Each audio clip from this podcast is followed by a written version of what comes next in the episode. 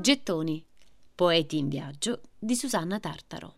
Dino Campana. Dino Campana muore nel 1932 nell'ospedale psichiatrico dove fu internato 14 anni prima, nel 1918, il manicomio di Castelpulci.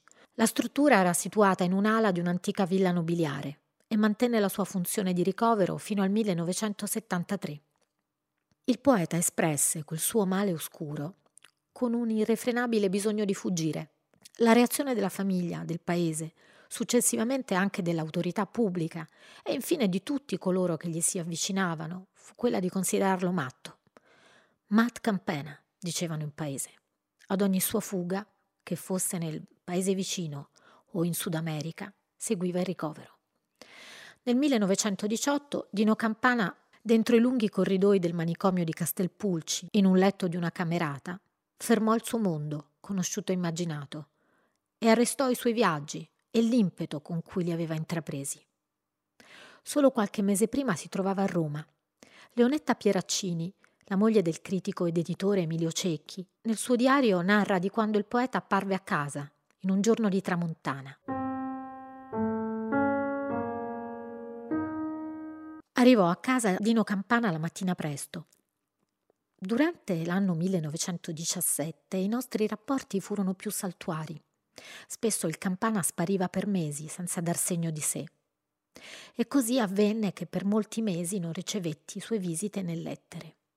Lo seppi tornato a Firenze verso la fine dell'anno e che si era messo a bere e che aveva ripreso la consuetudine di clamorose chiassate e bizzarrie nei locali notturni della città finché una mattina del gennaio 1918, il 4 precisamente, suonò alla porta di casa che non era neanche le nove. Una sua visita a quell'ora dopo tanta assenza mi fece temere qualche grave motivo e il mio timore divenne persuasione quando scorsi il disgraziato amico che camminava su e giù per la stanza. Era convulso e indomito, come una belva in gabbia. Non mi pare ci scambiassimo neanche un saluto. Restammo uno di fronte l'altra a scrutarci, direi sospettosi, finché il campana, incoraggiato da un mio vago invito, proruppe a dire che doveva liberarsi con la confessione di una grave, orribile colpa.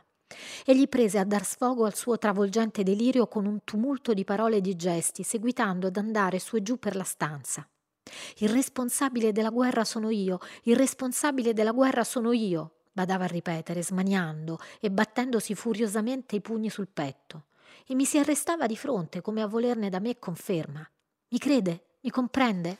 Non è il caso di insistere a ricordare le aberrazioni di una mente ottenebrata.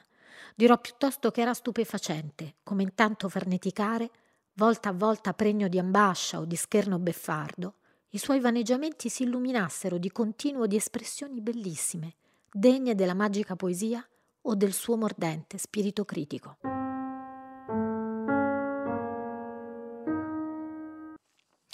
Nel marzo 1932 muore all'improvviso, forse di sifilide, dopo 14 anni di manicomio.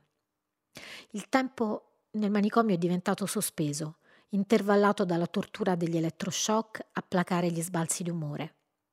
Campana non saprà mai che il mondo tutto intorno l'avrebbe scoperto, che un giorno il grande Montale avrebbe scritto di lui, eppure noi non sapremmo offrire altra chiave ai nuovi lettori degli Orfici se non questa raccomandazione di cogliere allo stato nascente la musica del poeta e che le sue poesie sarebbero state non solo finalmente pubblicate, il famoso manoscritto smarrito da Soffici fu ritrovato nel 1973, ma lette e rilette e amate ed avrebbero costituito lo snodo letterario che avrebbe condotto verso la nascente poesia ermetica. Lo snodo, il passaggio, il viaggio, le fughe. Con Dino Campana torna sempre il movimento, torna l'andare. I miei versi sono meravigliosi. A qualcuno potrà sembrare tutta robetta da fiera. È una grande illusione. Sono fatti di tutto quello che vi piacerà. Un buon figliolo poi non è obbligato a farsi dei vestiti tutti i giorni. Luce ha un modello, vi mostra il suo corpo ed arrangiatelo a volontà. Non lo sapete fare? Voi volete un piatto di già belle scodellato? Se ci pensate vi vergognerete per la vostra e la nostra dignità. F.T. Marinetti a un certo punto dice la sarta mi ha fatto un vestito apposta per la guerra, quella sarta che specializza la specialità. Lo porto sempre, si sarà stracciato, ma non per questo cessa d'esser bello, e dove manca vengono in aiuto fumo ed amore per la libertà. Io così nel mio piccolo ho vestito quel che ho potuto e che mi conveniva. Son mancante, stracciato, e ben guardate. Se è brutto quello che trasparirà, il cuore dei poeti è ben talvolta bello già da se stesso e voi potreste ben saperlo se solo voi credeste o aveste un pochettin di umanità. I miei versi sono meravigliosi, a qualcuno potrà sembrare tutta robetta da fiera, è una grande illusione. Sono fatti di tutto quello che vi piacerà. Per riascoltare e scaricare in podcast cerca Gettoni sul sito di Radio 3 e sull'app RaiPlay Radio.